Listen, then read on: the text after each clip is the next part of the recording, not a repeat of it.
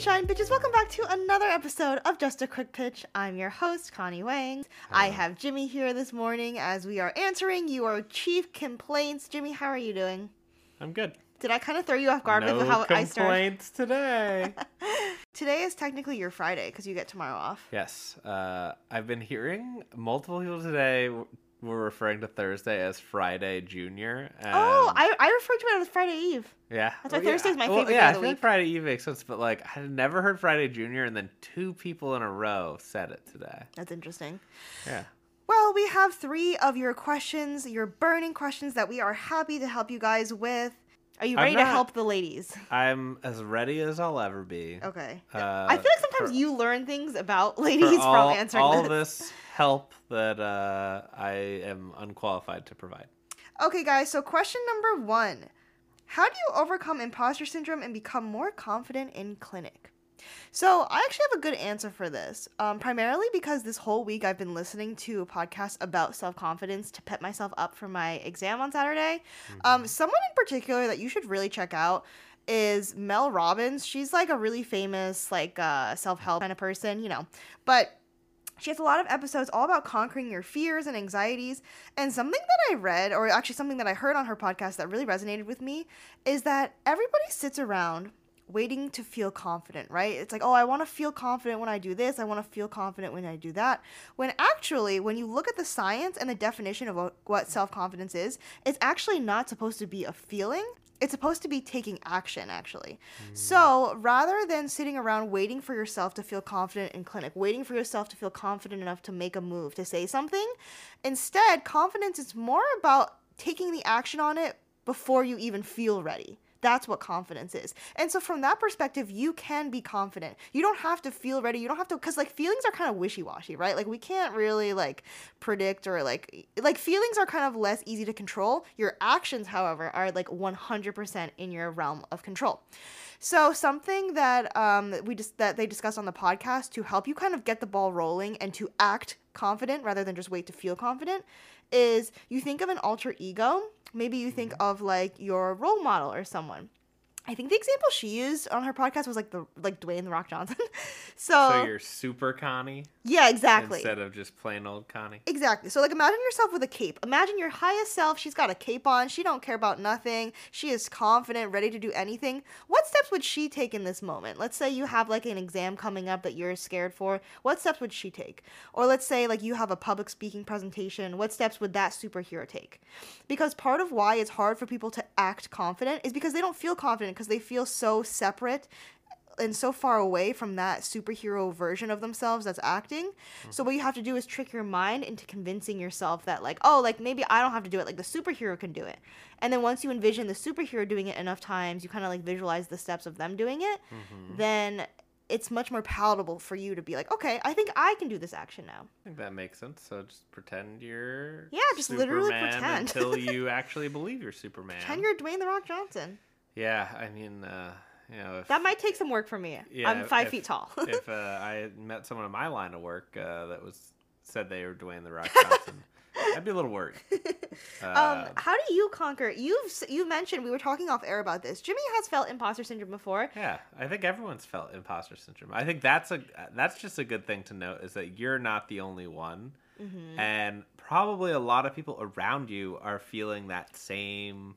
kind of feeling of like, oh, I don't I don't know if like, you know, I know this or like if well, I got this. So I actually released a podcast episode all about this. You should check it out. It's from, I think, September. Um, it's all about, there's actually seven different types of imposter syndrome. Like there's seven different characters kind of that you play when you are thinking of imposter syndrome, when you have imposter syndrome. And the research actually shows that, one, we are harming ourselves more by calling it imposter syndrome, because Jimmy's correct. Almost everyone, I think the from what I remember, seventy percent of people in the workforce reported that they have imposter syndrome. And what happened was they've done like a lot of research actually on this, which is interesting. I'm like, how come research is fun like this? Like, I don't like other research, but I'm like, this kind of research is kind of cool. Um, but when they did the research, actually, they found that the people that self-reported that they have imposter syndrome, when they looked at their performance, they scored and performed a lot higher than the people that didn't report feeling imposter syndrome, because the scientists believe now that imposter syndrome actually gives you something to fight for. It gives you something that you want to prove, and it keeps you kind of hungry. Um, so from a performance perspective, actually, feeling imposter syndrome helps you, but saying that you have imposter syndrome um, makes you think that you have something wrong with you, and that's what hurts you.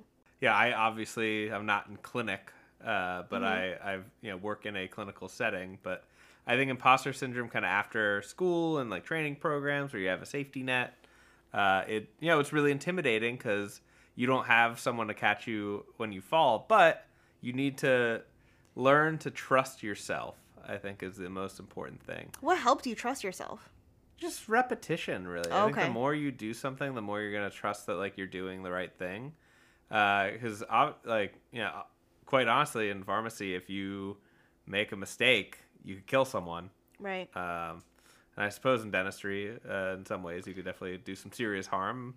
Uh, is death on the table? As... Death is on the table, always. Death's on the table? Okay, cool. Thanks for reminding me. Cool, all right. That's good to know. Uh, so in uh, most healthcare roles, you could kill someone. Uh... I'm like, are we helping? I don't know if this is helpful at all. And like Jimmy mentioned something really important about how it's really all repetition, building that sense of self-trust.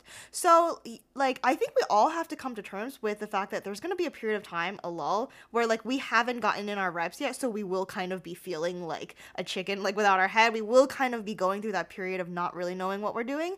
But that, like Jimmy said, is like a rite of passage almost. It's like normal. And then once we do hit that hundredth rep, that one thousandth time of doing something, you will feel better. And it's like holding on to that hope that I think will help. Yeah, you just can't let the period of self-doubt overwhelm you. You need right. to be able to recognize that it's something that everyone is going to go through. It's that rite of passage. And yeah.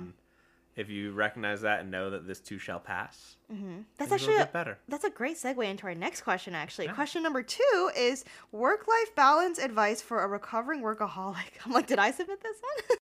I think something that helps with workaholism is understanding that it's actually more of a trauma response, because it's kind of like our bodies think that we are literally in danger if we don't push ourselves to work. We think... We come from a lack mindset, and we think that if we don't work hard, if we don't push ourselves to the brink of exhaustion, then we think we're going to die, we're going to not be safe. It all comes back to that safety mindset. So I feel like by being aware of this, one way to combat workaholism is reminding yourself, like, I am safe and secure within myself.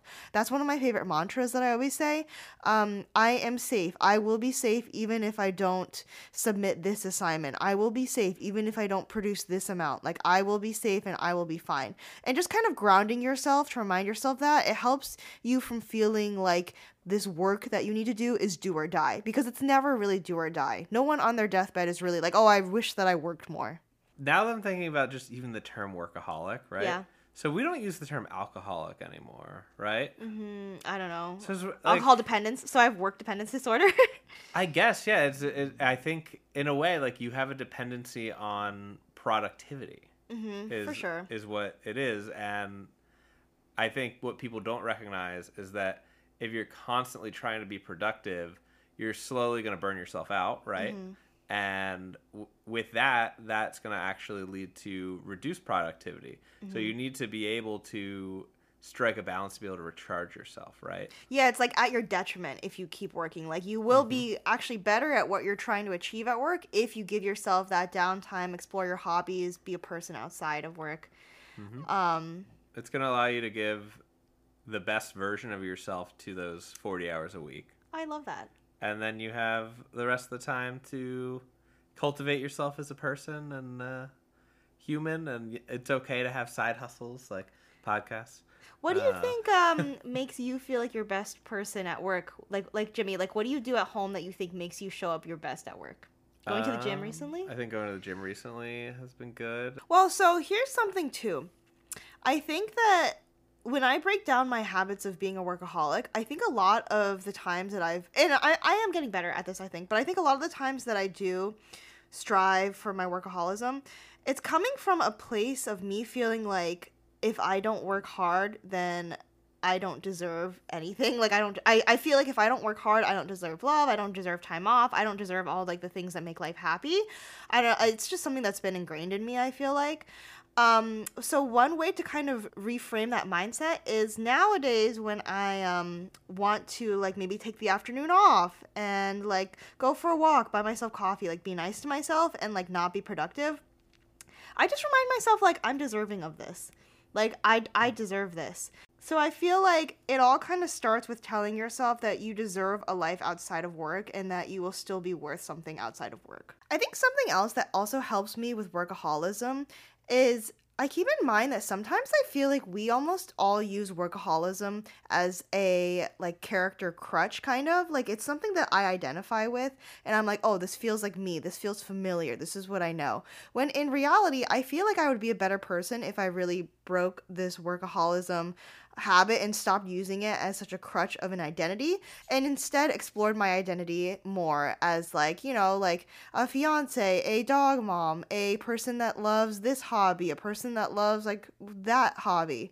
Um, I think that when we look at the people that we look up to and admire and enjoy being around, we don't like only look up to them and admire them and enjoy being around them because of their work. We also enjoy them because of their personality, like their fun stories, like what they bring to the table, their hobbies.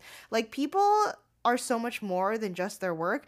And so you should also grant yourself that same freedom to explore who you are outside of work, because I'm sure lots of people love you for who you are, not just because of the work that you do. So in that sense, like, don't put so much emphasis and, um, focus, I guess, on what you're producing, your productivity, your work, because you are just worth so much more than that. It's, uh, I think it's just challenging to, especially, you know, transitioning from kind of school and training into the workforce. Uh, you kind of have this, you know, form of like P T S D in a way of like, go, go, go, like work hard, like you have to do all these things.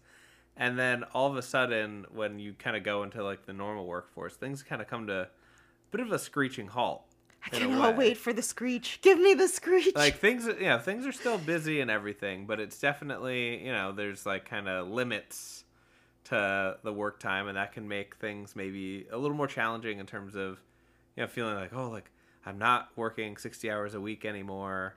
Well, you know, Jimmy mentioned something very important here, and that's that there are periods of time where you will not have work-life balance. Like, that's just how the training is. Mm-hmm. And um, I kind of think, like, maybe nowadays society puts too much emphasis on being like, you're a bad person if you don't have that balance, too, because then that's just another added pressure on you to be, like, balanced. When, like, I think a lot of times when you look at, like, Um, like very successful people, it's less of a balance and it's more, it's not like every day I have thirty percent work, thirty percent sleep. Some days I'm like fifty percent work, like ten percent sleep. Then I make up for the next day and I'm like forty percent rest, like, you know. Editing Connie here. This part's kind of funny to me because I'm like, Connie, your math like isn't mathing. Like, what is this, like fifty and ten and then forty percent? Like, where is the rest of the percentages? So I think reframing in your mind what balance means, it doesn't mean that you constantly have all the balls up in the air, like juggling them the same way. It means like some days you put down a ball, some days you pick up a new ball. Like, you kind of have to accept that it's not always going to be this pretty clean cut form of mm-hmm. work-life balance. Um, but like Jimmy said, there are phases. School is only four years. Residency is only whatever years. Fellowship is only, I don't know. There's like a lot of training out there, but there will come a time where your life will be different. For example, how Jimmy is now with work. So just know, like, you're doing a great job. And like, like Jimmy said, originally, this too shall pass. It's kind of like a phase. Last question. Mm-hmm. How to know if you want something because it's trendy or if it's trendy because it's a good thing? Okay. I have a good answer for this.